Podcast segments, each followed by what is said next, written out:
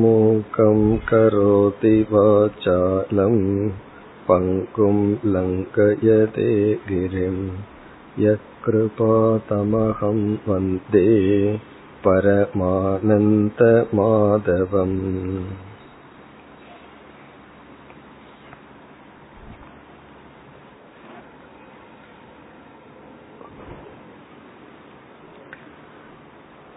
நாம் மேற்கொள்கின்ற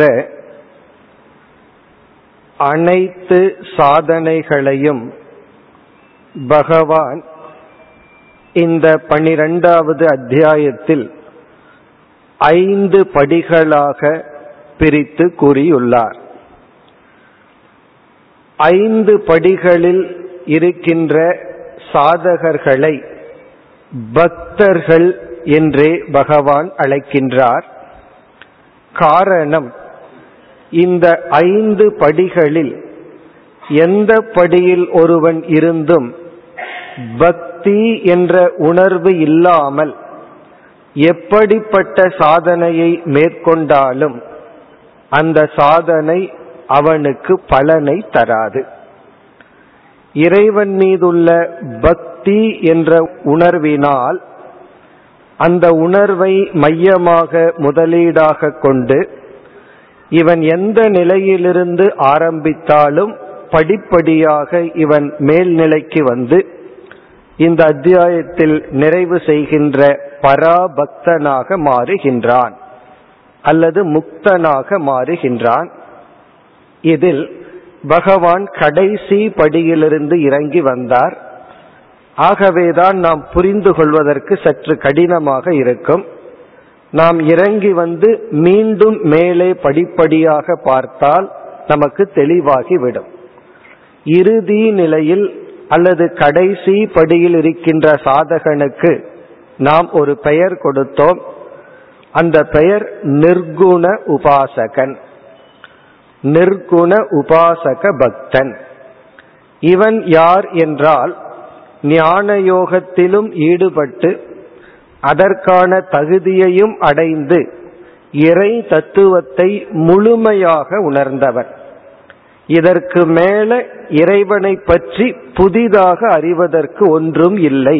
இந்த நிலைக்கு வந்தவன் இந்த உலகமே இறைவனுடைய மாயையினுடைய ஒரு தோற்றம். இது மித்தியா இது நிலையற்றது என்ற உண்மையையும் உணர்ந்து நிர்குண பிரம்மத்தை தியானித்து கொண்டு அந்த ஞானத்தில் நிலை பெற முயற்சி செய்கின்ற பக்தன். பிறகு பகவான் என்ன கூறினார்?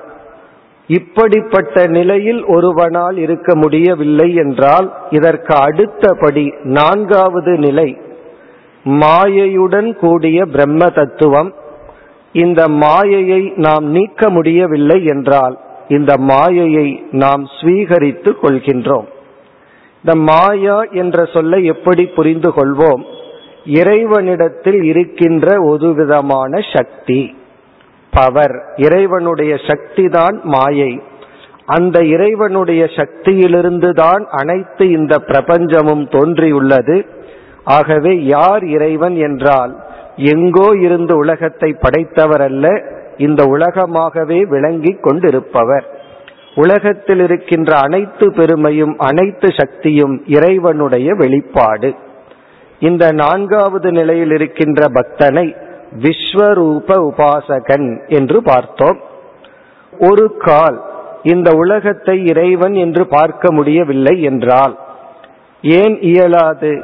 இந்த உலகத்தின் மீதுள்ள விருப்பு வெறுப்புகள் உலகத்தின் மீதுள்ள நம்மிடம் உள்ள சில உணர்வுகள் கோபம் பொறாமை நாம் நான் இந்த உலகத்தால் ஒதுக்கப்பட்டு விட்டேன். இப்படிப்பட்ட பலவிதமான உணர்வுகளால் இந்த உலகத்தை இறைவன் என்று பார்க்க முடியவில்லை என்றால் மூன்றாவது படிக்கு பகவான் இறங்கி வந்து பேசுகின்றார் இஷ்ட தேவதா உபாசகனாக இரு. இஷ்ட தேவதா உபாசகன் என்றால் இறைவனை நீ எப்படி புரிந்துகொள்? உலகத்துக்கு உபாதானம் உலகமாக இருக்கின்றார் என்றெல்லாம் புரிந்து கொள்ள வேண்டாம். எங்கோ இருந்து இறைவன் இந்த உலகத்தை படைத்துள்ளார் என்றே புரிந்துகொள் அந்த இறைவனுக்கு ஒரு பெயர் ஒரு உருவம் ஒரு சில குணங்கள் இதை கொடுத்து அந்த இறைவனிடத்தில் உன்னுடைய மனதை செலுத்து. உன்னுடைய அன்பை அப்படிப்பட்ட இஷ்ட தேவதையிடம் செலுத்து. இப்ப இஷ்ட தேவதை என்றால் எந்த ஒரு பெயரை சிறு வயதில் நமக்கு சொல்லிக் கொடுத்தார்களோ அந்த பெயரில் அந்த இறைவனிடத்தில் மனதை செலுத்துதல்.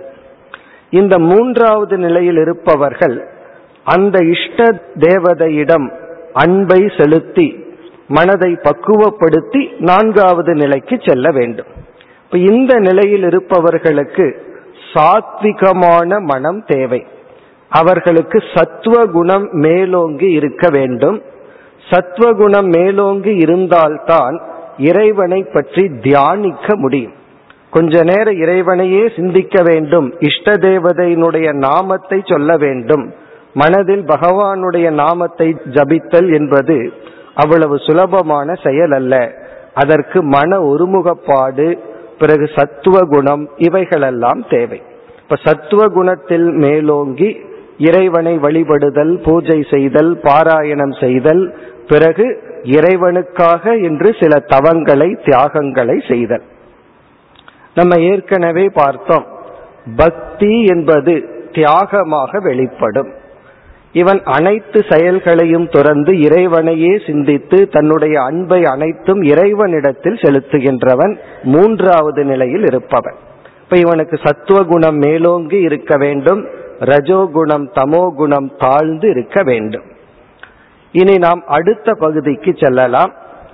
ஒரு கால் உன்னால் மூன்றாவது நிலையிலும் இருக்க முடியவில்லை என்றால் நம்ம அப்படியே இறங்கி வந்துட்டு பிறகு மேல படிப்படியா போனா நமக்கு தெளிவாக விளங்கிவிடும்.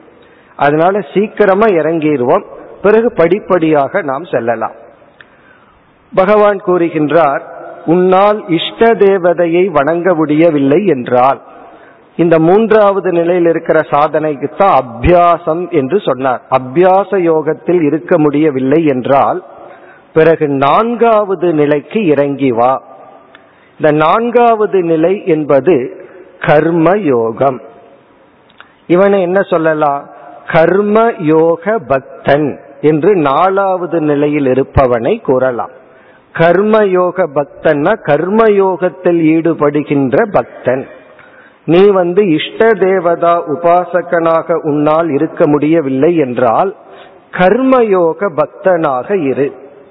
இதனுடைய பொருள் என்ன?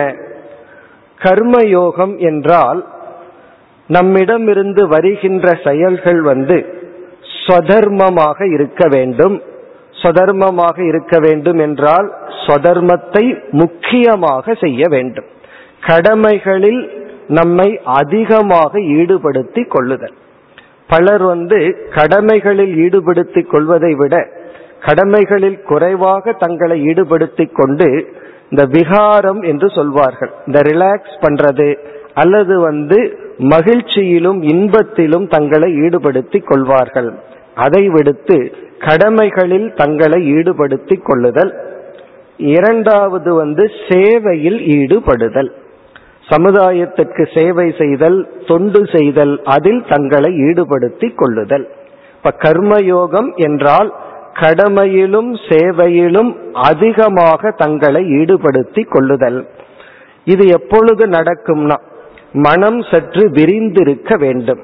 மனம் சற்று விரிந்திருந்தால்தான் பிறகு சுய பொறுப்பு இருந்தால்தான் நம்மை நாம் அதிக காலம் கடமையிலும் ஈடுபட்டு மீதி காலம் சேவையிலும் ஈடுபட முடியும்.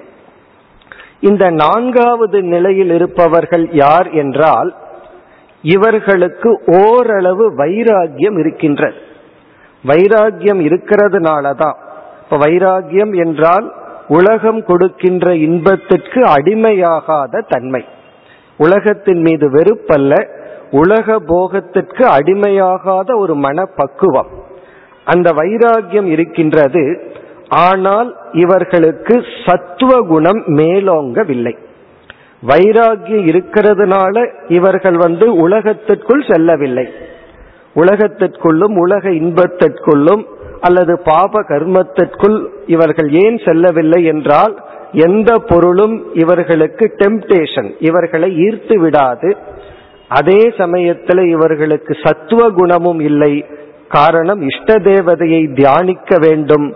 முழுமையாக நாம் இஷ்ட தேவதைக்கு நம்மை ஒப்படைக்க வேண்டும் என்றால் மனம் ஒருமுகப்பட்டு சத்துவ குணத்துக்கு நாம் மேலோங்கி இருக்க வேண்டும். இவர்களுக்கு வைராகியம் உண்டு. சமதமங்கள் இல்லை. சமதம என்றால் மனக்கட்டுப்பாடும் இந்திரிய கட்டுப்பாடும். ஓர் இடத்தில் அதிக நேரம் அமர்கின்ற மனநிலை இல்லை. அப்ப இவர்கள் என்ன செய்ய வேண்டும்? இவர்களுக்கு வந்து ஓரிடத்துல அமர்றதுக்கு மனநிலை இல்லை. அதே சமயத்துல உலகத்துல போய் உழன்று விடலாமான்னா அதற்கும் முடியாது ஓரளவுக்கு வைராகியம் இருக்கு. இவர்களுக்கு தான் பகவான் கொடுக்கின்ற உபாயம் வந்து கர்ம யோகம் ரெஸ்பான்சிபிலிட்டி கடமைகளை நாம் எடுத்துக்கொண்டு சில பொறுப்புகளை நாம் எடுத்துக்கொண்டு அதில் நம்மை ஈடுபடுத்தி கொள்ளுதல். அப்படி நம்ம ஈடுபடுத்தி கொள்ளும் பொழுது இறைவனுக்காக இதை செய்கின்றேன். ஒரு சேவையே இறைவன் எனக்கு இந்த அறிவை கொடுத்துள்ளான் உடல் ஆரோக்கியத்தை கொடுத்துள்ளான் செல்வத்தை கொடுத்துள்ளான். ஆகவே அதையெல்லாம் பகவான் எனக்கு கொடுத்ததனால் அவருக்கு நன்றி கடனாக. அவர் படைத்த உலகத்தில் நான் ஏதாவது உலகத்திற்கு கொடுக்கின்றேன் என்று கொடுக்கின்ற மனம் உண்டு. ஆனால் தன்னில் இருக்கின்ற மன சக்தி இல்லை. இவர்களுக்கு தான் நான்காவது நிலை. இப்ப நான்காவது நிலை கர்மயோக பக்தன். இதை நம்ம ஏற்கனவே பார்த்தோம். சமுதாய சேவையோ கடமையையோ பக்தி இல்லாமலும் செய்ய முடியும். ஏதோ சேவை பண்ணலாம் சர்வீஸ் பண்ணலாம் அல்லது கடமையை செய்வது அதுவும் இயலும் ஆனால் அப்படி இருந்தால் இவர்கள் அடுத்த நிலைக்கு செல்ல மாட்டார்கள். அதிலேயே இருப்பார்கள். பக்தி இல்லாமல் கடமையை செய்து சமுதாய சேவை செய்தால் இவர்களுக்கு பாபம் வராது புண்ணியம் வரும். அந்த புண்ணியம் மேலும் அவர்களுக்கு இன்பத்தை கொடுக்குமே தவிர மனப்பக்குவத்தை கொடுக்காது. அல்லது கடோபனிஷத் வாக்கியப்படி சொல்ல வேண்டும் என்றால் அந்த புண்ணியம் அவர்களுக்கு பிரேயஸை கொடுக்கும் இன்பத்தை கொடுக்கும். ஸ்ரேயஸை கொடுக்காது நன்மையை கொடுக்காது. இப்ப புண்ணியம் நமக்கு இன்பத்தையும் கொடுக்கலாம் நன்மையையும் கொடுக்கலாம். நன்மை எப்பொழுது கிடைக்கும்? பக்தியுடன் இவைகளை நாம் மேற்கொண்டால். இனி அடுத்த படிக்கு இறங்கி விடுவோம். பிறகு முதல் படியிலிருந்து நாம் பிறகு செல்லலாம். ஒருவன் கூறுகின்றான் எனக்கு அதுவும் இயலாது. என்னால் வந்து சேவை செய்ய முடியாது. என்னிடத்துல வருகின்ற ஒவ்வொரு செயலுக்கும் எனக்கு தான் பலன் இருக்கணும். யாருக்கு இலவசமாக இனாமாக எதையும் கொடுக்க மாட்டேன். காலத்தையும் கொடுக்க மாட்டேன். உழைப்பையும் கொடுக்க மாட்டேன். பிறகு எனக்காகத்தான் நான் செய்வேன் என்று யாராவது கூறினால் இங்கு பகவான் சொல்றார் சரி அதற்கு நான் ஒரு படியா உன்னை வைத்துக் கொள்கின்றேன்னு சொல்லி ஐந்தாவது இறுதி படி அல்லது முதல் படி பகவான் என்ன சொல்கின்றார்? நீ வந்து கர்மயோகமும் செய்ய வேண்டாம். பிறகு என்ன செய்ய வேண்டும்? நீ ஒரு காமிய கர்மியாகவே இருந்துகொள்.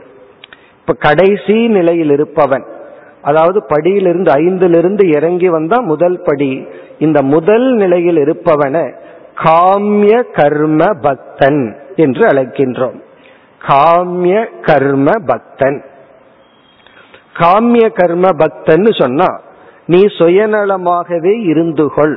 பகவான் அதற்கு அனுமதி கொடுக்கிறார். நீ எந்த விதமான பரநலத்தையும் செய்ய வேண்டாம். யாருக்கு எந்த நன்மையும் செய்ய வேண்டாம். சம்பாதிக்கிறதையெல்லாம் நீயே அனுபவி. யாருக்கு எதுவும் கொடுக்க வேண்டாம். இருந்தாலும் உன்னை நான் பக்தன்னே எடுத்து கொள்கின்றேன். இப்ப இவனை நம்ம என்ன சொல்றோம்? காமிய கர்ம.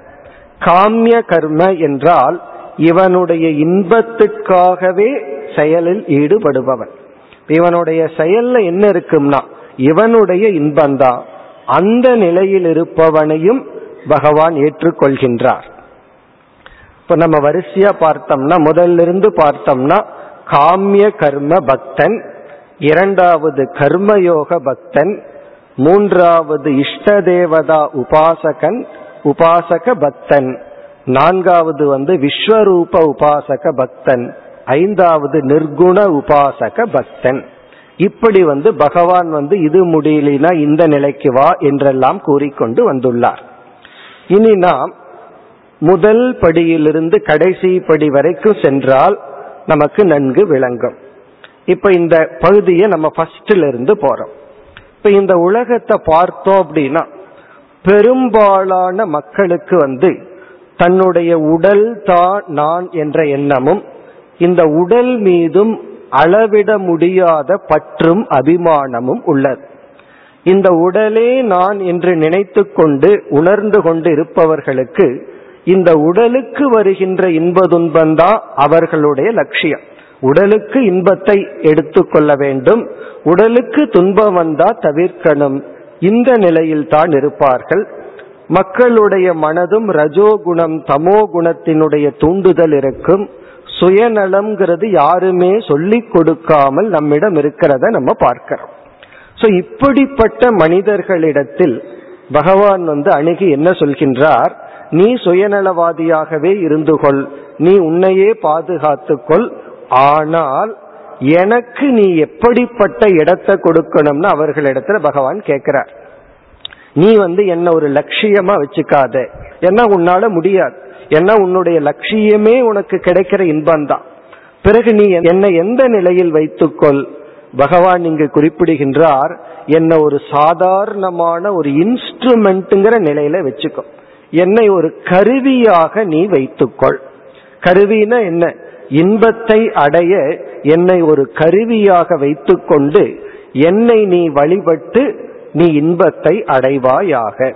நீ செயல் செய்யும் பொழுது பலன் வரும் பொழுது இது பகவான் கொடுக்கட்டும் என்ற ஒரு எண்ணத்தில் நீ காமிய கர்மத்தில் ஈடுபடு. இங்க காமிய கர்ம என்றால் இன்பத்திற்காக என்று செயல்படுகின்ற ஒரு செயல். இதைத்தான் பகவான் ஏற்கனவே ஆர்த்தன் அர்த்தார்த்தின்னு பக்தனை ரெண்டா பிரிச்சார். அர்த்தார்த்தி என்றால் உலக இன்பத்தை நாடுபவர்கள் என்னை வழிபடுகின்றார்கள். இப்போ உலகத்திலிருந்து ஏதாவது ஒரு இன்பத்தை அடையணும் உலகத்திலிருந்து பொருளை அடையணும் பதவியை அடையணும் அறிவு அடையணும் இப்படியெல்லாம் வேண்டும்னா பகவான் சொல்றாரு என் மீது ஒரு நம்பிக்கை வை. இறைவன் ஒரு தத்துவம் இருக்கு அந்த இறை தத்துவத்தின் மீது சிறிது அன்பை செலுத்தி நம்பிக்கை வைத்து நீ உன்னுடைய காமிய கர்மத்தை செய்தால் உன்னுடைய வியாபாரத்தை செய் பூஜைகளை செய் என்ன வேணாலும் செய். அந்த காமிய கர்மத்தில் நான் இருந்தால் நான் ஒரு சாதகனாக இருந்து என்னை நீ ஒரு இடையில் கொடுப்பவனாக இந்த புரோக்கர்னு சொல்லுவார்கள் அந்த நிலையில வேணாலும் நீ என்னை வைத்துக்கொண்டு நீ என்னை வழிபடு. அது முதல் ஸ்டேஜ் என்று பகவான் குறிப்பிடுகின்றார். இப்ப இவர்களையும் பகவான் பக்தன் ஏற்றுக்கொள்கின்றார். அப்படி பார்த்தா உலகத்தில் இருக்கின்ற பெரும்பாலானவர்கள் பக்தர்கள் தான் என்று நமக்கு நினைக்க தோன்றும். ஆனா இதற்கு கீழ் இருக்கிற ஸ்டேஜ பகவான் பேசல. இந்த ஒன்னாவது நிலைக்கு கீழே யாராவது இருப்பார்களான்னா இருக்கின்றார்கள். அவர்கள் யார்? இந்த அஞ்சு லிஸ்டிலேயே அவர்களை நம்ம சேர்த்த முடியாது. அவர்கள் யார் என்றால் நிஷித்த கர்மத்தை செய்பவர்கள். நிஷித்த கர்ம என்றால் அதர்மமான செயலில் ஈடுபடுபவர்கள். நிஷித்தம்னா சாஸ்திரத்துல செய்யக்கூடாது என்று சொல்லப்பட்டுள்ள கர்மங்கள். அதாவது தர்மத்திற்கு முரணாக வாழ்பவர்கள். இங்கு பகவான் வந்து தர்மத்தை விட்டவர்களை பக்தர்கள்ங்கிற லிஸ்டிலேயே பகவான் எடுத்துக்கொள்ளவில்லை. நீ வந்து தர்மத்திற்கு உட்பட்டு என்னை வணங்கி நீ எந்த இன்பத்தை அனுபவித்தாலும் என்னுடைய பக்தன் தான் ஆனா என்னைக்கு தர்மத்தை விட்டு விடுகின்றாயோ ஏன்னா அந்த தர்மமே பகவான் வகுத்து கொடுத்தது. தர்மம்னா எது சரி எது தவறு என்பது. அதத்தான் எத்திக்ஸ் நீதி நூல் என்றெல்லாம் சொல்றோம். அந்த நீதி நூலில் சொல்லப்பட்ட தர்மா தர்மங்களை உணர்ந்து நீ தர்மப்படி எப்படிப்பட்ட சுயநலவாதியாகவோ உலகத்தை அனுபவிப்பவனாகவோ இருந்து கொள் ஆனால் நிஷித்த கர்மத்தை செய்தால் அவனை வந்து பக்தன்கிற லிஸ்ட்ல நம்ம எடுத்துக்கொள்ள முடியாது. ஒருவன் வந்து மூன்றாவது ஸ்டேஜ்னு நம்ம சொல்லமே இறைவனுக்காக பூஜை பண்றான் இறைவனை வழிபடுகின்றான் பிறகு வந்து இறைவனுடைய நாமத்தை ஜபிக்கின்றான். இப்படி ஒருவன் இருந்து கொண்டு அவன் நிஷித்த கர்மத்தை செய்தால் அவன் வந்து அதர்மப்படி அவனுடைய வாழ்க்கை இருந்தால் மற்றவர்களை ஏமாற்றுதல் இது போன்ற அதர்ம வாழ்க்கை வாழ்ந்தால் பகவானை பொறுத்தவரை அவன் எந்த விதமான பக்தனும் அல்ல. அவன் முதல் நிலையில் இருக்கிற பக்தனே அல்லன்னு சொல்ற. இப்ப இறைவனை வழிபடுபவர்கள் பக்தர்கள்ங்கிறது பகவானுடைய லட்சணம் அல்ல. இறைவனை வழிபடுபவர்கள் எல்லோருமே பக்தர்கள் அல்ல. காமிய கர்மத்தில் இருந்தாலும் பரவாயில்ல. ஆனா நிஷித்த கர்மத்தை செய்யக்கூடாது. ஆனா நம்மை அறியாமல் தர்மத்தையும் பகவானையும் பிரிச்சர். தர்மத்தையும் பக்தியையும் பிரித்து விடுகின்றோம். அதர்மத்தை நாம் எடுத்துக்கொண்டு அது பக்தியுடன் கலந்து விடுகின்றோம். இப்ப திருப்பதியில நம்ம கியூல நின்று போயிட்டு இருக்கோம். அவ்வளவு கஷ்டப்பட்டு போய் சில செகண்ட் தான் நிக்க முடியுது சில பேர் வந்து அங்க தள்ளிப்போ தள்ளிப்போன்னு சொல்றவன் இடத்துல ஒரு இருபது ரூபா ஐம்பது ரூபாய் லஞ்சம் கொடுத்து ஒரு நிமிஷம் எக்ஸ்ட்ரா நின்று பார்க்கின்றார்கள். அப்ப இவர்களை பொறுத்த வரைக்கும் இந்த செயல் அதர்மம் என்ற எண்ணமே வருவதில்லை. அப்ப இவர் என்ன நினைக்கிறார்கள்? ஒரு நிமிஷம் எக்ஸ்ட்ரா இருந்தா பகவான் நம்ம எக்ஸ்ட்ராவா பார்த்து எக்ஸ்ட்ராவா அனுகிரகம் செய்வார்னு நினைக்கின்றார்கள். இவர்களுக்கு அந்த உணர்வே இல்லை. நாம என்ன செயல் செய்கின்றோமோ அதுவே நம்மை இறைவனிடமிருந்து விலக்கி விடும் என்ற உணர்வே இல்லை. அதுக்கு தான் நம்ம சாஸ்திரம் படிக்கிறது. சாஸ்திரம் வந்து முதல்ல எது தர்மம் எது சாதனை எது அசாதனை என்று புகட்டுகின்றது. இங்கு வந்து பகவான் நிஷித்த கர்மத்தை செய்பவர்களை வந்து பக்தர்கள்ங்கிற கூட்டத்தில் சேர்த்து கொள்வதே இல்லை. நிஷித்த கர்மம்னா அதர்மப்படி வாழ்பவர்கள். பிறகு நம்ம வந்து முதல் படிக்கு வருவோம். முதல் படியில் இருப்பவர்கள் இந்த உலகத்தை அனுபவித்துக் கொண்டு காமிய கர்மத்தில் ஈடுபட்டு கொண்டிருப்பவர்கள். இவர்கள் வந்து இறைவனை நினைத்து இறைவனை சாதனையாக கொண்டு இவர்களுக்கு துயரம் வரும் பொழுது இறைவனை நினைத்து துயரத்தை இவர்கள் நீக்கிக் கொள்ளலாம். இவர்களுக்கு செல்வம் வேண்டும் ஒரு நல்ல காரியம் செய்ய வேண்டுங்கும் போது பகவானை நினைச்சு பூஜை எல்லாம் செய்து இவர்கள் இவர்களுடைய வாழ்க்கையை துவங்கலாம் அல்லது வாழ்ந்து கொண்டு இருக்கலாம். இவர்கள்தான் முதல் நிலையில் இருக்கின்ற பக்தர்கள். காமிய கர்ம பக்தன். காமிய கர்மன்னா அவன் எந்த சேவையும் பண்ண வேண்டாம். ஆனால் அவன் உலகத்திலிருந்து தவறான வழியில் பொருளீட்டாமல் அல்லது மற்றவர்களை துயரப்படுத்தாமல் ஏமாற்றாமல் இருந்தால் போதும். இது வந்து முதல் நிலை. இந்த முதல் நிலையில் ஒருவன் சில காலங்கள் இருந்தால் பகவான் மீது செலுத்துகின்ற பக்தியே இவனுடைய மனதை சற்று விரிவடைய வைத்து அந்த பக்தியினுடைய பலன் இவனை அடுத்த படிக்கு எடுத்து செல்லும். இப்ப இரண்டாவது படி என்ன என்றால் காமியமான கர்மம். இன்பத்திற்காகவே இவன் செயல் செய்து உலக இன்பங்களை அனுபவிக்க அனுபவிக்க இவனுடைய மனதில் வைராகியம் பற்றின்மை என்கின்ற ஒரு மன பக்குவம் தோன்ற ஆரம்பிக்கும். அந்த வைராகியம்ங்கிறது சிறிது சிறிதாக படிப்படியாக தோன்ற ஆரம்பிக்கும். அதைவிட முக்கியம் இவனுடைய மனம் சற்று விரிவடைய ஆரம்பிக்கும். தான் தான் தன்னுடைய உடல் தான் அல்லது தன்னுடைய குடும்பம் தான் நினைச்சிட்டு இருக்கிற மனம் வந்து தன்னுடைய தான் என்ற ஒரு சொல் சற்று விரிவடையும். விரிவடையும் பொழுது மற்றவர்களுக்கு உதவி செய்ய வேண்டும் சேவை செய்ய வேண்டும் என்கின்ற எண்ணம் இவனுக்கு ஏற்படும். அது எப்படி என்றால் மற்றவர்களுக்கு கொடுப்பதில் மனம் மகிழ்ச்சி அடைய ஆரம்பிக்கும். முதல்ல மற்றவங்களுக்கு கொடுக்கணும் அப்படின்னா மனம் வேதனைப்படும். பிறகு வந்து தான் அனுபவிப்பதை காட்டிலும் இந்த கொடுக்கறதுனால ஒரு மகிழ்ச்சி இருக்கு. தியாகத்துல முதல்ல பெயின் இருக்கும். பிறகு தியாகத்திலேயே ஒரு சுகம் இருக்கும். அந்த சுகத்தை சிறிது சிறிதாக இவன் அனுபவிக்க ஆரம்பிக்கின்றான். என்ன சுகம்? மற்றவர்களுக்கு பகிர்ந்து கொடுத்தல். இது வந்து பணத்தை தான் கொடுக்கணுங்கிறதல்ல இவனுடைய காலத்தை இவனுடைய அறிவை இதையெல்லாம் இவன் மற்றவர்களுக்கு பகிர்ந்து கொடுக்கின்றான். பிறகு வந்து பக்தியும் சற்று அதிகரிக்கின்றது. அப்பொழுது இவனுடைய கடமையை செய்யும் பொழுதே கடமையை நம்ம செய்யும் பொழுது கடமையினால் யார் பயனடைகின்றார்களோ அவர்களுக்காகத்தான் கடமையை செய்யறன்னு பொதுவா நம்ம நினைப்போம். நம்ம குழந்தைய வளர்த்தணும் அப்படின்னா இந்த கடமையை நான் உனக்காக செய்யறேன்னு அந்த குழந்தை கிட்ட சொல்லுவோம். அல்லது குழந்தைக்காக இதை செய்யறேன்னு சொல்லுவோம். அல்லது உறவில் கணவனுக்கோ மனைவிக்கோ ஒருவர் ஒரு ஒருவர் இனி ஒருவருடைய கடமையை செய்தா நான் இது உனக்காகத்தான் செஞ்சேன் உனக்காகத்தான் செஞ்சேன். அதே போல பெற்றோருக்கு வயதான பெற்றோருக்கு நம்ம ஏதாவது கடமையை செய்தால் உங்களுக்காகத்தான் நான் இதை செய்தேன். பொதுவாக நாம் கடமையை செய்யும் பொழுது கடமையினால் பயனடைபவர்களை மனதில் குறித்தே செய்கின்றோம். கடமையில யார் பயனடைகின்றார்களோ அவர்கள் மீது நமக்கு வெறுப்பு வந்து விட்டால் ஏதோ ஒரு காரணத்துல நாம் கடமையை செய்வதை நிறுத்தி விடுகின்றோம். காரணம் என்ன?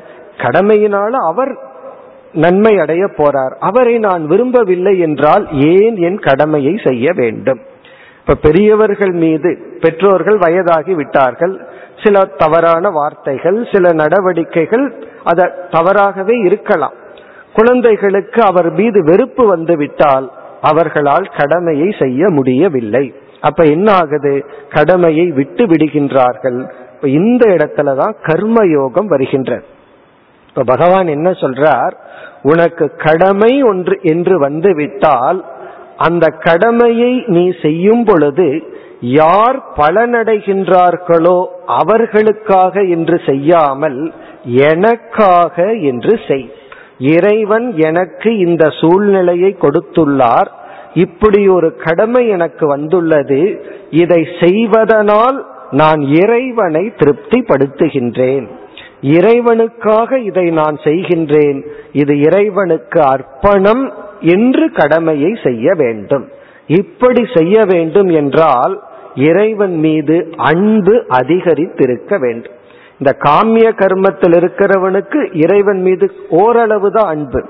ஆனா இவன் கர்ம யோகியாக வர வேண்டும் என்றால் இவனுக்கு இறைவன் மீது பக்தியானது இருக்க வேண்டும். பக்தி அதிகரித்திருக்க வேண்டும். இப்ப இவனுக்கு பக்தி அதிகரித்திருந்தா என்ன பண்ணுவான்?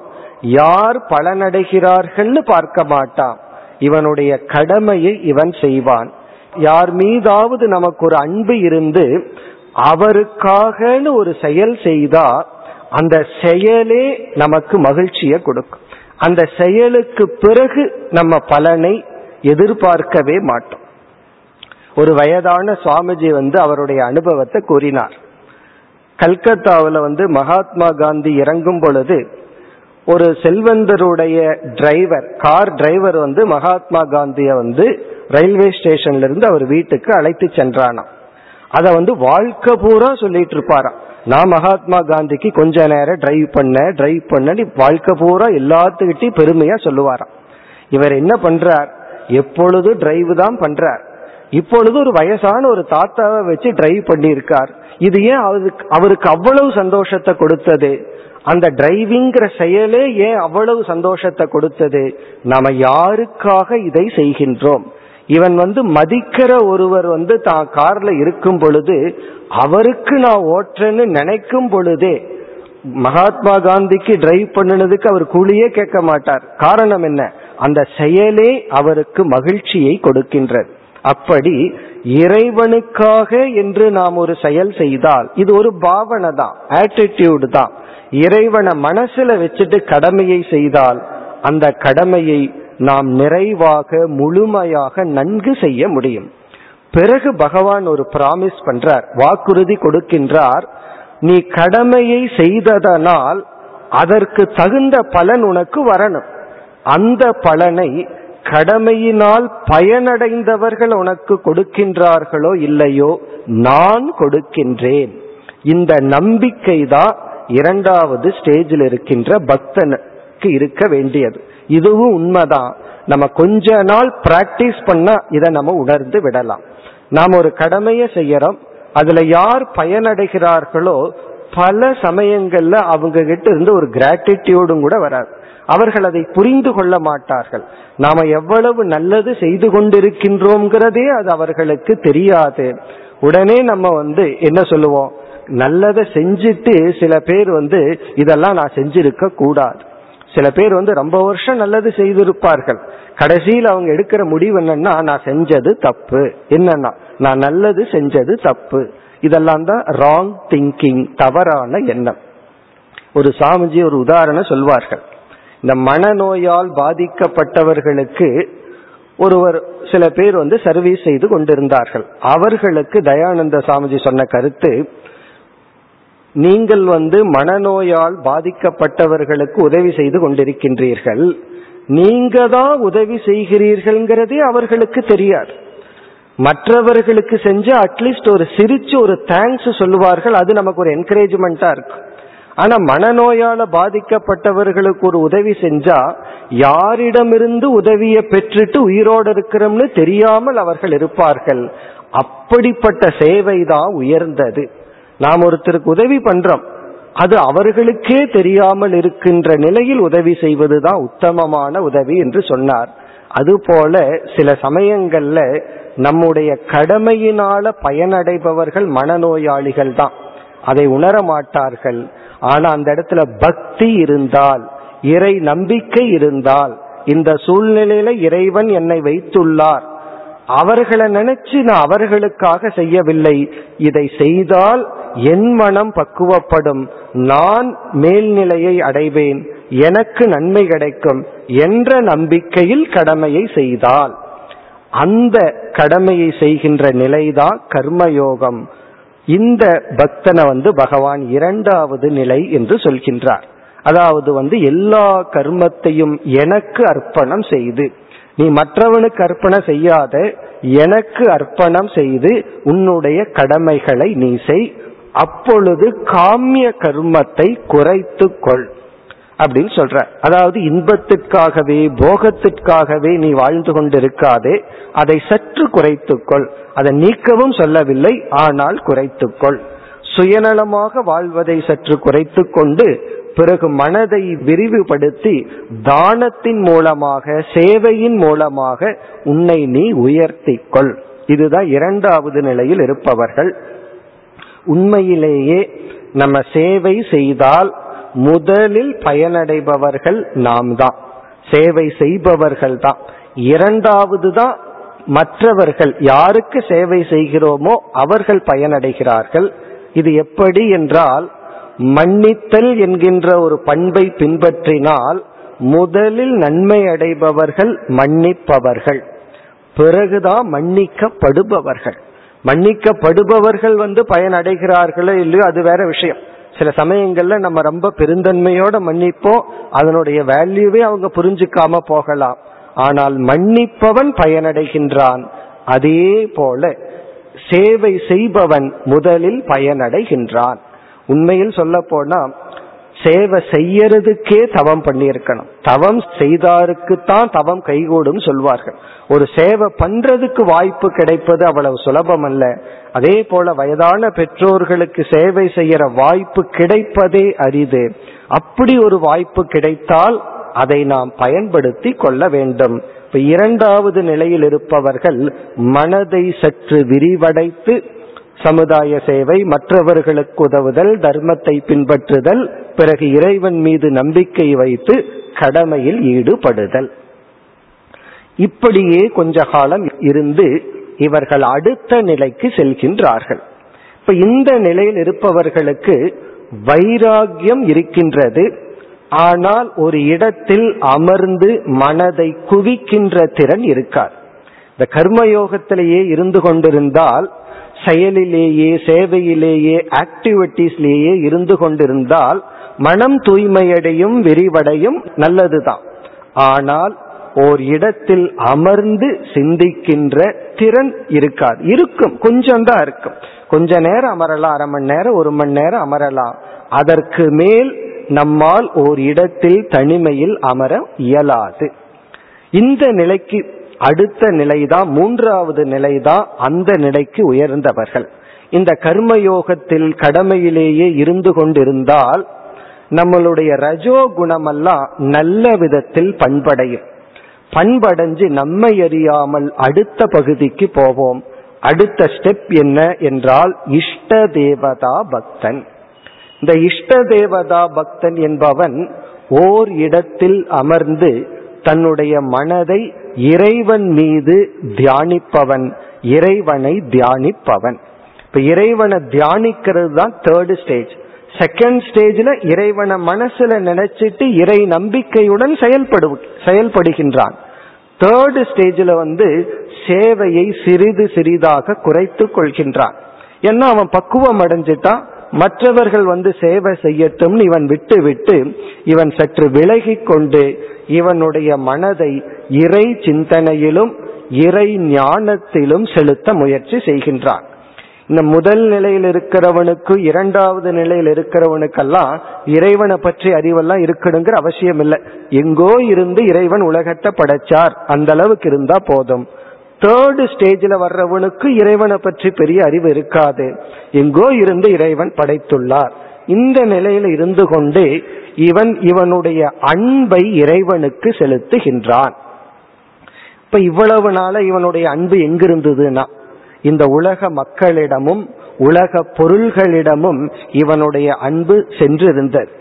நாரதர் தன்னுடைய பக்தி சூத்திரத்துல சொல்கின்றார் நம்ம கிட்ட இருக்கிறது ஒரே ஒரு அன்பு தான் பல அன்புகள் கிடையாது. இங்க கொஞ்சம் வச்சுக்கலாம் அங்க கொஞ்சம் வச்சுக்கலாம்னு சொல்லி. மனதில் இருக்கிற ஒரு அன்பை ஒரு மனிதர்கள் மீது முழுமையா செலுத்தி விட்டா வேற எந்த பொருளையும் செலுத்த முடியாது இறைவனிடத்திலையும் செலுத்த முடியாது. இப்ப மூன்றாவது ஸ்டேஜில தான் இவன் மனிதர்களிடம் செலுத்திய அன்பை எல்லாம் அப்படியே கொஞ்சம் கொஞ்சமா எடுக்கிறான். எடுக்கிறான்னு சொன்னா வெறுக்கிறான்னு அர்த்தம் அல்ல அந்த பற்றை எடுத்துக்கொண்டு அந்த டிபெண்டன்ஸ் சார்ந்திருக்கின்றதை எடுத்துக்கொண்டு இவனுடைய எமோஷன் உணர்வுகளை அப்படியே இறைவனிடத்தில் செலுத்துகின்றான். அப்படி இவனுடைய அன்பை இறைவனிடத்தில் செலுத்தும் பொழுது யாரை நாம அதிகமா நினைப்போம்? யாருடைய எண்ணம் நமக்கு ஒரு நாள் அதிகமா வரும்னா யார் மீது நமக்கு விருப்பு இருக்கின்றதோ அன்பு இருக்கின்றதோ அல்லது ஒரு பீரியடில் எந்த பொருளை நம்ம விரும்புறோமோ அந்த பொருளை பற்றிய எண்ணமே அதிகமா இருக்கும். முயற்சி இல்லாமல் இருக்கும். ஒரு புதிய ஆப்ஜெக்ட வாங்கணும்னு நினைச்சிட்டோம் அப்படின்னா அது வாங்குற வரைக்கும் நம்ம எரியாம அந்த எண்ணம் ஓடிட்டே இருக்கு அதே போல இறைவனிடத்தில் அன்பு அதிகரிக்கும் பொழுது நம்மை அறியாமல் அப்பொழுதுதான் ஒரு கேள்வியை கேட்போம். யார் இறைவன்? சும்மா கடவுள் கடவுள் முருகா சிவன் சொல்லிட்டு இருக்கிறனே அது யார்? அப்படின்னு அந்த இறைவனை பற்றி கேள்வி கேட்க ஆரம்பிப்போம். அப்ப இறை ஞானத்திற்கு நாம் தயாராக ஆரம்பிக்கின்றோம். எப்பொழுதுனா நம்முடைய லவ் அப்படிங்கிற ஒரு எமோஷனை வந்து பகவான் மீது இன்வெஸ்ட் பண்ணும்போது. ஏன்னா இப்பெல்லாம் யார் மீது பண்ணி உள்ளோம்? கடமை உலகம் பொருள் அப்படின்னு உலகத்தின் மீது செலுத்தியுள்ளோம். அந்த செலுத்திய அன்பையெல்லாம் எடுத்து நாம் இறைவன் மீது வைக்கின்றோம். இந்த நிலையில தான் அந்த இறைவனை நினைக்கும் பொழுது நமக்கு கண்ணீர் வருதல் இறைவனுடைய ஸ்தலங்களுக்கெல்லாம் சென்று பார்த்தல் இது போன்ற மாற்றங்கள் எல்லாம் நம்ம மனதில் ஏற்படும். அப்ப இந்த தேர்டு ஸ்டேஜ் அப்படிங்கிறது இறைவன் மீது நம்முடைய அன்பை செலுத்தி இறை தியானம் இறைவனுடைய சிந்தனையில் இருத்தல். அப்பொழுதுதான் நம்மால ஒரு மணி நேரம் இரண்டு மணி நேரம் சகசர நாமத்தை சொல்ல முடியும். இறைவனுடைய நாமத்தை ஜபிக்க முடியும். நாம் நமக்கு சத்துவ குணம் மேலோங்கி இறைவனை சிந்திக்கும் பொழுது நம்மை அறியாமல் நான்காவது போர்த் ஸ்டேஜுக்கு போறோம். போர்த் ஸ்டேஜுக்கு எப்படி போவோம்? இறைவனை பற்றி சிந்திக்க சிந்திக்க இறைவனை பற்றிய அறிவை அடைய ஆரம்பிக்கின்றோம். ஒரு பொருளை பற்றி அறிவை அடையணும்னா அதை பற்றிய திங்கிங் நமக்கு இருக்கணும். அது இருந்து கொண்டிருந்தால் பகவானே இந்த அத்தியாயத்திலும் பல அத்தியாயங்களையும் கூறியுள்ளார். நானே அவர்களுக்கு அறிவை கொடுப்பேன். நானே என்னை காட்டி கொடுப்பேன். ராமகிருஷ்ண பரமஹம்சர் ரொம்ப எளிமையான உதாரணத்தில் இதை சொல்றார். அதாவது வந்து இருள ஒருத்தன் டார்ச் அடிச்சுட்டு வந்தான்னா அவன் தான் மற்றவர்களை பார்ப்பான். ஆனா அவனை நம்ம பார்க்க முடியாது. அவனை நம்ம பார்க்கணும்னா அந்த டார்ச் எடுத்து அவன் முகத்துல அவனே அடிச்சாதான் நம்ம பார்க்க முடியும். இறைவன் வந்து நம்மை பார்த்து கொண்டு தான் இருளில் இருந்து கொண்டு நம்மை பார்த்து கொண்டிருக்கின்றார் நம்ம எல்லாம் பிரைட்டா வச்சிருக்காராம். நம்ம முகத்துல டார்ச் அடிச்சிட்டு இருக்கார் அப்படின்னு என்ன இறைவன் நம்மைய பார்த்துட்டு இருக்கார் நாம் அவரை பார்க்கலின்னு அர்த்தம். இந்த தேர்டு ஸ்டேஜிலிருந்து இருந்து ஸ்டேஜுக்கு போகிறவருக்கு என்ன பண்றார் பகவான்? அவ முகத்துல லைட்டை கொடுக்கறதுக்கு பொதுவா தாம் முகத்தில் அடிக்கிறார். இந்த பக்தன் யார் இறைவன் என்று உணர ஆரம்பிக்கின்றான். ஃபர்ஸ்ட் ஸ்டேஜில் இருக்கிறவன் இறைவனை உணரவில்லை. ஏதோ அன்பை வச்சா செகண்ட் ஸ்டேஜில் இருக்கிறவன் ஒரு நம்பிக்கையை வைத்தான். தேர்டு ஸ்டேஜில் இருக்கிறவன் இறைவனை சிந்தித்தான். நான்காவது ஸ்டேஜில் வரும் பொழுதுதான் நான் எந்த ஒரு இறைவனை ஒரு பெயரால் ஒரு உருவத்தால் ஒரு இடத்தில் நினைத்து வந்தேனோ அந்த இறைவன் இந்த உலகமாக விளங்கி கொண்டிருக்கின்றார். நான் இந்த ஒரு மனிதனை வெறுத்து இறைவன் மீது அன்பு செலுத்த முடியாது. இந்த உலகத்தில் இருக்கிற அனைத்து உயிரினங்களும் இறைவனுடைய வெளிப்பாடுதான் என்ற விஸ்வரூப தர்ஷனத்திற்கு வருகின்றார். இப்ப விஸ்வரூப தர்ஷனம்னா என்ன? இந்த உலகத்தின் மீது இருக்கின்ற விருப்பு வெறுப்புகளும் செல்ல வேண்டும். பிறகு இறைவனை பற்றிய ஞானமும் இருக்க வேண்டும். இறைவனை பற்றிய அறிவுடன் இந்த உலகத்தில் இருக்கின்ற விருப்பு வெறுப்பு நீங்கும் பொழுது இந்த உலகமே இறைவன் சொரூபம் என்ற ஒரு ஞானத்தை அடைகின்றான். இதோடு நிற்காமல் இவனுக்கு ஞான யோகத்தை கொடுக்கின்றேன் என்று பகவானே இந்த அத்தியாயத்தில் கூறினார். பத்தாவது அத்தியாயத்திலும் கூறினார். இவர்களுக்கு வந்து இவர்களுடைய அறியாமையை நீக்கி நான் ஞானத்தை கொடுக்கின்றேன்.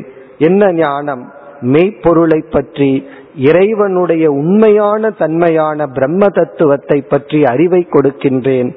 அந்த அறிவினால் இவர்கள் என்னுடைய நிர்குண பிரம்மத்தை தியானித்து பிறகு என்னை அடைகின்றார்கள்.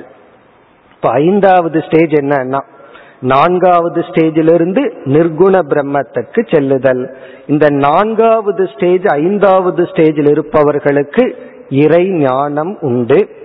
மூன்றாவது ஸ்டேஜில் இருப்பவர்களுக்கு ஞானம் ஓரளவு தான் உண்டு.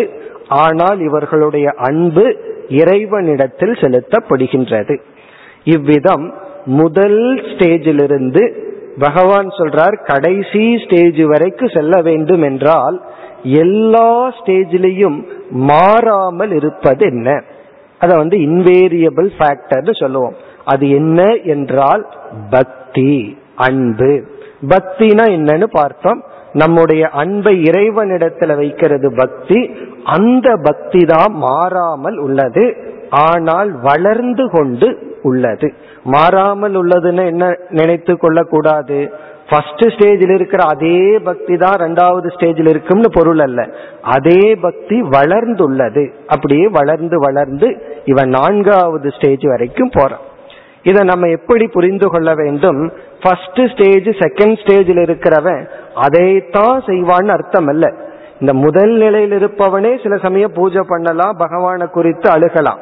அது கொஞ்ச நேரம் தான் நம்ம ஃபர்ஸ்ட் ஸ்டேஜில் இருக்கிற வந்து மூணாவது ஸ்டேஜ் நாலாவது ஸ்டேஜில் இருக்கிற சாதனையை செய்ய மாட்டான்னு அர்த்தம் கிடையாது. இந்த கிளாஸ்ல வந்து ஃபர்ஸ்ட் ஸ்டாண்டர்ட்ல இருப்பவன் ஃபர்ஸ்ட் ஸ்டாண்டர்ட்ல தான் இருப்பான் வருஷம் பூரா. அவன் ஒரு நாளைக்கு வந்து தேர்ட் ஸ்டாண்டர்ட்ல அமர்ந்து இரண்டாவது நாள் இரண்டாவது கிளாஸ்ல அமர மாட்டான் ஆனா அப்படி அல்ல நம்ம வாழ்க்கையில பார்த்தோம்னா செகண்ட் ஸ்டேஜில் இருக்கிறவன் திடீர்னு தேர்ட் ஸ்டேஜில் கொஞ்ச நேரம் இருந்துட்டு வருவான். ஃபர்ஸ்ட் ஸ்டேஜில் இருக்கிறவன் திடீர்னு தேர்ட் ஸ்டேஜில் கொஞ்ச நேரம் இருந்துட்டு வருவான். இந்த பிளெக்சிபிள் வேரியேஷன் இருக்கத்தான் இருக்கும். ஆனா நம்ம முக்கியமா இங்க இருக்கோம். அதன் அடிப்படையில தான் சொல்றோம். இங்க ஒன் டூ த்ரீன்னு சொல்லும் போது ஃபர்ஸ்ட்ல இருக்கிறவன் என்னைக்குமே ஃபர்ஸ்ட்ல தான் இருக்கான்னு புரிந்து கொள்ள கூடாது இவன் கொஞ்ச நேரம் வந்து இறைவனை நினைச்சு அழுவா உருகுவா பிறகு என்ன ஆகும்னா பழைய நிலைக்கு வந்துடுவான் சில பேர் யாத்திரை போகும்போது கோயிலுக்கு போகும்போது பரம பக்தர்களாக மாறி விடுவார்கள் இந்த ஐயப்ப சீசன்ல பார்க்கலாம். அந்த நாற்பத்தெட்டு நாள் பரம பக்தர்களாக இருப்பார்கள். பிறகு என்ன ஆகும்னா அந்த தேர்டு ஸ்டேஜில் இருக்கிற மாதிரி இருக்கும். அந்த சபரிமலை ட்ரிப் முடிஞ்ச உடனே ஃபர்ஸ்ட் ஸ்டேஜில் இருப்பார்கள். அல்லது அதுக்கு கீழே போறதுக்கும் வாய்ப்பு பல உள்ளது. ஆகவே வந்து ஒவ்வொரு ஸ்டேஜ் அப்படின்னு சொல்றது நாம் ஒரு விதத்தில் புரிந்து கொள்வதற்காக. இதுல என்ன முக்கியம் என்றால் இந்த பக்தி தான் ஒருவனை படிப்படியாக உயர்த்தும். பக்தி தான் நம்மை பக்குவப்படுத்தும். இவ்விதம் கூறி பனிரெண்டாவது ஸ்லோகத்துல பகவான் வந்து தியாகம் என்ற ஒரு சாதனையை மேன்மைப்படுத்துகின்றார். காரணம் நம்ம ஒன்னு பார்த்தோம். பக்தி என்பது தியாகமாகத்தான் வெளிப்படும். நம்ம எவ்வளவு தூரம் ஒரு பொருளை நேசிக்கிறோம் ஒருத்தனை நேசிக்கிறோம் பகவானை நேசிக்கிறோம்ங்கிறது நாம் அதற்காக எவ்வளவு தியாகம் செய்கின்றோம் என்பதை பொறுத்து. ஆகவே பகவான் வந்து தியாகத்தின் மேன்மையை கூறி இந்த விசாரத்தை முடிவு செய்து பிறகு என்ன செய்கின்றார்? ஐந்து நிலையையும் கடந்தவனை வர்ணிக்க போகின்றார். அவனுக்கு வந்து பராபக்தன்னு பெயர். இப்ப நமக்கு ஆறு பக்தனோட பேர் மனதில் இருக்கணும். மோட்சத்தை அடைந்து இறைவனையே அடைந்த ஞானி வந்து பராபக்தன். ஒரு படி கீழே இருக்கிறவன் நிர்குண பக்தன். அதற்கும் கீழே இருக்கிறவன் விஸ்வரூப பக்தன். அதற்கும் கீழே இருக்கிறவன் இஷ்ட தேவதா உபாசகன். இஷ்ட தேவதையை வழிபடுகின்ற பக்தன். பிறகு கர்மயோக பக்தன் காமிய கர்ம பக்தன் என்று நம்ம வந்து ஆறு சொற்களை மனதில் கொள்ள வேண்டும். நம்ம இனி என்ன பார்க்கணும்? பராபக்தனுடைய லட்சணத்தை பார்க்கணும். அதற்கு முன் பக்தி எப்படியெல்லாம் நமக்கு பலனை கொடுக்கும் என்று பொதுவாக பக்தியினுடைய பலனை பார்ப்போம். இறைவன் மீது நம்முடைய அன்பை செலுத்தினால் இந்த பவர் ஆஃப் லவ் அதை இப்ப நம்ம பார்க்க போறோம். அன்புக்கு எவ்வளவு சக்தி இருக்கின்றது? அன்பினுடைய தேவை என்ன என்று பார்த்துவிட்டு பிறகு வந்து இந்த படிகளையெல்லாம் கடந்தவனுடைய மனநிலை எப்படி இருக்கின்றது என்று இறுதியாக பார்ப்போம். இப்ப நம்ம பார்க்கிற கருத்து வந்து பக்தியினுடைய பலன். அதாவது இறைவனிடம் நாம் அன்பை செலுத்தினால் அந்த அன்புக்கு என்ன பலன்? பக்தி எப்படியெல்லாம் நமக்கு பலனை கொடுக்கும் நம்மை உயர்த்தும். இதிலும் பெரிய லிஸ்ட் இருக்கு. அதாவது வந்து நாரதர் வந்து பக்தியினுடைய பலனையும் விரிவாக கூறியுள்ளார். நம்ம ஒரு சில கருத்தை பார்ப்போம். முதல் பலன் பக்தியினால் நமக்கு கிடைக்கின்ற முதல் பலன் வந்து மனோபலம். மனதிற்கு ஒரு உறுதி பலம் நமக்கு கிடைக்கும். இது வந்து பக்தியினுடைய முதல் பலன். அது ஒரு சிறிய உதாரணம் சொல்ல வேண்டும் என்றால் ஒரு பதினாறு வயது பையன் வந்து ஒரு சூழ்நிலையில் தனிமையில் ஒரு காட்டுக்குள்ள போக வேண்டியது இருந்தது அவனோட அப்பா வந்து ஒரு நான்கு மணி நேரம் நடந்து போற ஒரு எஸ்டேட் காட்டுல இருந்தார். இவன் வந்து கிராமத்திலிருந்து அந்த காட்டுக்குள்ள தனியா நடந்து போகணும். அப்போ அவனுக்கு என்ன சொல்லி உள்ளார்கள்? இந்த காட்டினுடைய ஆரம்ப பாதையில கருப்பு சாமின்னு ஒரு சாமி இருக்கு. அந்த சாமியை நீ கும்பிட்டு வந்தேன்னு சொன்னா அது உங்க அப்பா கிட்ட போற வரை மலை ஏறுற வரைக்கும் பின்னாடியே வந்துட்டு இருக்கும்னு சொல்லுவார் இவன் அதை முழுமையா நம்புகிறான். யாரு? இந்த நடந்து போறவன் நம்ம தனியா போய் இந்த சாமியை கும்பிட்டு அது என்ன சொல்வார்கள்? ஒரு தேங்காய் உடைச்சு கும்பிடணுமா? அப்பதான் அது பின்னாடி வருமா? தேங்காய் உடைக்காம கும்பிட்டு அது பின்னாடி வராதான் அதனால ஒரு தேங்காய் வாங்கி அதை உடைச்சு பிறகு அந்த தேங்காயை உடைச்சு இவன் நடந்து போயிட்டு இருக்கான் இவனுக்குள்ள என்ன எண்ணம்? என்ன கருப்பு சாமி பின்னாடி வந்துட்டு இருக்கு ஏன்னா அந்த காட்டுல மிருகங்கள் எல்லாம் வர வாய்ப்பு இருக்கு. அதாவது வந்து காட்டெருமை வரலாம் யானை வரலாம். இப்ப இவனுக்கு என்ன வந்திருக்கு? கருப்பு சாமி என் பின்னாடி வருது. இந்த பலம் இவனுக்கு எப்படி வந்தது? உண்மையிலேயே எந்த கருப்பு சாமி இவன் பின்னாடி வரல. ஆனாலும் இந்த பலம் இவனுக்கு வந்து தைரியமா இவன் ஏன் போக முடிஞ்சது? என்றால் நம்பிக்கை இறை மீது இவனுக்கு இருக்கின்ற பக்தி. அதனாலதான் நம்முடைய சில ஸ்ரத்தை அது உண்மையா இருக்கணுங்கிற அவசியம் கிடையாது. சில ஸ்ரத்தை நமக்கு நன்மையை கொடுக்கும். சாஸ்திரத்துல இத வந்து சுத்த மாயா என்று சொல்வோம். சுத்த மாயான்னா இது பொய் தான். கருப்பு சாமி பின்னாடி வல்லைங்கிறது ரியாலிட்டி படி கிடையாது தான் ஆனா இது சுத்த மாயா. இது மனோ தத்துவத்துல மனோதத்துவ நிபுணர்கள் இத வந்து ஹெல்தி இல்யூஷன் என்று சொல்வார்கள். ஹெல்தி இல்யூஷன்னா நாம் ஒன்று கற்பனையே பண்ணி அந்த கற்பனை அந்த ஸ்ரத்தை நம்மை உயர்த்தினால் நமக்கு அது நன்மையை செய்தால் அந்த இல்யூஷன் வந்து ஹெல்த்தி இல்யூஷன் இந்த பக்தியினுடைய முதல் பலன் வந்து மனோபலத்தை நமக்கு கொடுக்கும். அது மட்டுமல்ல நமக்கு எவ்வளவு பலம் தேவை என்பது நாம் எதை சாதிக்கின்றோம் என்பதை பொறுத்து. அஞ்சு கிலோமீட்டர் நடந்து ஒரு இடத்துக்கு போகணும்னா அந்த அளவுக்கு பலம் தேவை.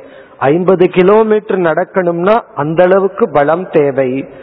உலகத்தையே துறக்கணும்னா எவ்வளவு பலம் தேவை? உலகத்தையே கடந்து போகணும்னா எவ்வளவு பலம் தேவை? அந்த பலத்துக்கு நம்ம அகங்காரத்திடம் இருக்கின்ற பலம் போதாது. அல்லது உலகம் கொடுக்கிற ஆள் பலமோ பணபலமோ பதவி பலமோ அல்லது உலக அறிவு பலமோ போதாது. பகவான் படைச்ச மாயையே நம்ம கடக்கணும்னா பகவானே ஏழாவது அத்தியாயத்துல சொன்னார் மம மாயா துரத்தியா என்னுடைய மாயையை அவ்வளவு சுலபமா கடக்க முடியாது. என்னை சரணடைவதன் மூலமாகத்தான் கடக்க முடியும். இப்ப இறைவன் மீது பக்தி செலுத்துதல் என்றால் இறைவனிடத்தில் சரணடைதல். ஒருத்தர் இடத்துல சரணடைஞ்சிட்டோம் அப்படின்னா அவருடைய பலமும் நமக்கு வந்து விடும். சுக்ரீவன் வந்து ராமரிடத்தில் சரணடையும் பொழுது சுக்ரீவனுக்கு யார் பலம் கிடைச்சது? ராமருடைய பலம் தன்னுடைய பலம் ஆகிவிட்டது இப்ப இறைவன் மீது பக்தி செலுத்தும் பொழுது இறைவனை முழுமையாக நம்பும் பொழுது அவருடைய பலத்தை நாம் எடுத்துக்கொண்டுதான் அவருடைய மாயையிலிருந்து விலக முடியும். இது இறைவனுக்கே போக வேண்டாம். ஒரு ஓரளவுக்கு மனம் பக்குவமான ஒருவர் மிக சுயநலவாதியோ அதர்மவாதியோ இருக்கக்கூடாது. ஒரு சாதாரண மனிதரிடம் முழுமையாக நாம் நம்பினால் நம்முடைய நம்பிக்கையே அவருக்கு ஒரு மன பக்குவத்தை கொடுத்து நமக்கு உதவி செய்து விடுவார். அவரே அவருடைய மனசே அது யோசிக்க வச்சிரு இந்த மாதிரி யாருமே என்ன நம்பலங்கிற எண்ணமே அவருக்கு நம்ம நமக்கு என்ன நன்மையை செய்யணுமோ அதை செய்ய வச்சிடும் இப்போ ஒருவர் மீது ஒருவரிடத்தில் சரணடையும் பொழுது சரண்டருங்கிறது வீக்னஸ்னு நினைக்கிறோம். அதுதான் பலத்தை கொடுக்கின்றது. இப்ப பக்தியினுடைய முதல் பலன் வந்து இறைவன் மீது அன்பு செலுத்த செலுத்த பக்தி செலுத்த செலுத்த இவனுக்கு பலம் வருகின்றது. இந்த உலகத்தை துறந்து வருபவர்களுக்கு பகவான் சொல்றார் யோகக்ஷேமம் வகாமியகம். நீ இந்த உலகத்தை விட்டால் உன்னை நான் பாதுகாக்கின்றேன். இது எதுனா இதுதான் பலம். இந்த பலம் பக்தியினுடைய பலன். இப்ப எவ்வளவு தூரம் பலம் நமக்கு தேவையோ அவ்வளவு தூரம் பக்தி செலுத்தி பலத்தை சக்தியை நாம் அடைய வேண்டும். இரண்டாவது முக்கிய பலன் ஒரு உபனிஷத்துல வந்து ஒரு மனிதன் வந்து உணர்வில் அதாவது மனதில் ஒரு நிறைவை அடைந்திருந்தால்தான் அவனுடைய புத்தியானது செயல்பட்டு சூக்மமான உண்மையை உணரும். ஒருவனுடைய மனம் பாதிக்கப்பட்டிருந்தால் உணர்வினால் மனம் நிறைவடையாமல் இருந்தால் மனம் வந்து ஏதாவது விஷயத்துல வந்து டேமேஜ் ஆகியிருந்தால் பாதிக்கப்பட்டிருந்தால் அந்த மனதில் இருக்கின்ற புத்தியானது நன்கு செயல்பட்டு சில சூக்மமான உண்மைகளை உணராது. அதாவது வந்து பிரம்மத்தை உணரணும் இறைவனை உணரணும் என்றால் அந்த இறைவனை உணரும் அளவு புத்தி வேலை செய்ய வேண்டும் என்றால் மனம் பண்பட்டு இருக்க வேண்டும்.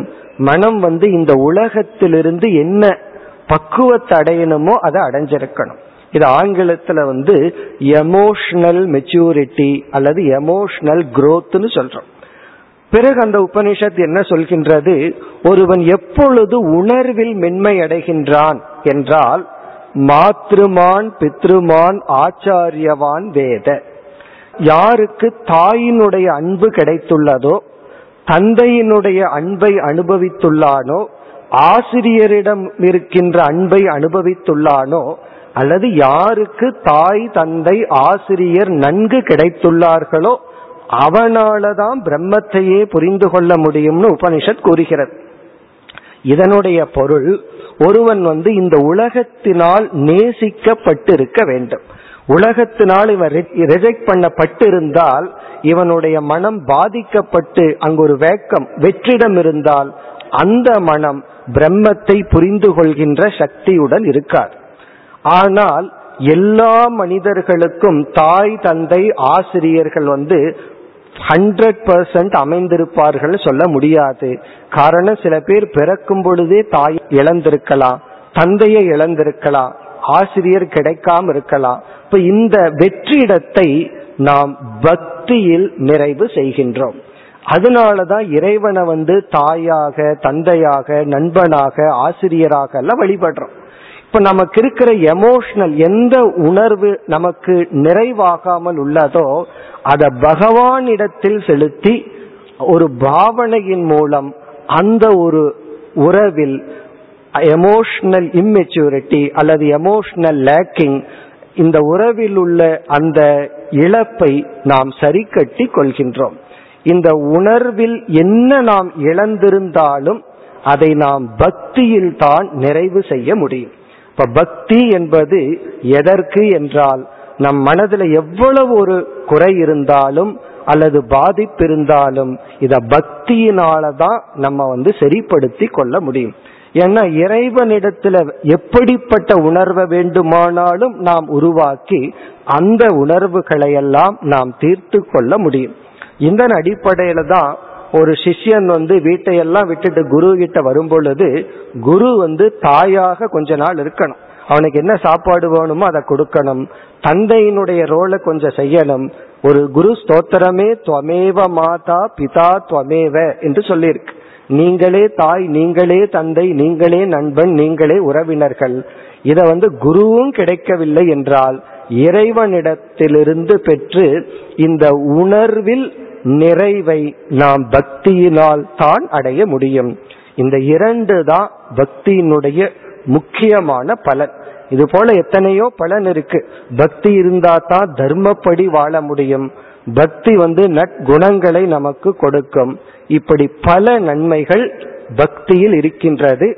அல்லது என்னென்ன நன்மைகளையெல்லாம் நாம் அடைந்தோமோ தெரிந்தோ தெரியாமலேயோ பக்தியினால் தான் அடைந்துள்ளோம். பக்தி இதை கொடுத்திருக்குன்னு சொல்றதை விட ஒருவனுக்கு இது கிடைச்சிருந்தா அது அவன் பக்தியினால் தான் பெற்றிருப்பான். ஆகவே இந்த பக்தியை நாம் எப்படி புரிந்து கொள்கின்றோம்? ஏதோ பக்தி யோகம் என்று ஒரு குறிப்பிட்ட சாதனை அல்ல. நான் தியான யோகம் பண்றேன் நீ கர்ம யோகம் பண்ணு நான் பக்தி யோகம் பண்றேன் அப்படிங்கறதல்ல. அல்லது எமோஷனல் பர்சனுக்கு பக்தி இன்டலெக்சுவல் பர்சனுக்கு வந்து ஞான யோகம் ஆக்டிவா இருக்கிற பர்சனுக்கு கர்ம யோகம் அப்படி எல்லாம் உண்மையில் இல்லை. அப்படி சொல்றதுல தப்பு கிடையாது. ஆனால் பக்தி என்ற சொல்லுக்கு பகவான் கொடுக்கின்ற பொருள் ஆரம்பத்திலிருந்து கடைசி வரை இருக்கின்ற மாறாமல் வளர்ந்து கொண்டிருக்கின்ற ஒரு சாதனை நம்முடைய அன்பு என்ற உணர்வை இறைவனிடத்தில் வைத்தல் வைத்து வளர்த்தி கொண்டே செல்லுதல். இத்துடன் முதல் பனிரெண்டு ஸ்லோகத்தினுடைய சாராம்சத்தை பார்த்து முடித்தோம். இனி கடைசி எட்டு ஸ்லோகங்களில் பராபக்தனுடைய லட்சணத்தை பகவான் கூறுகின்றார். அதை நாளை பார்த்து நிறைவு செய்வோம். ஓம் போர் நமத போர் நமிதம் போர் நமுதச்சதேம் पूर्णस्य पूर्णमादाय पूर्णमेवावशिष्यते ॐ शान्ति शान्ति शान्तिः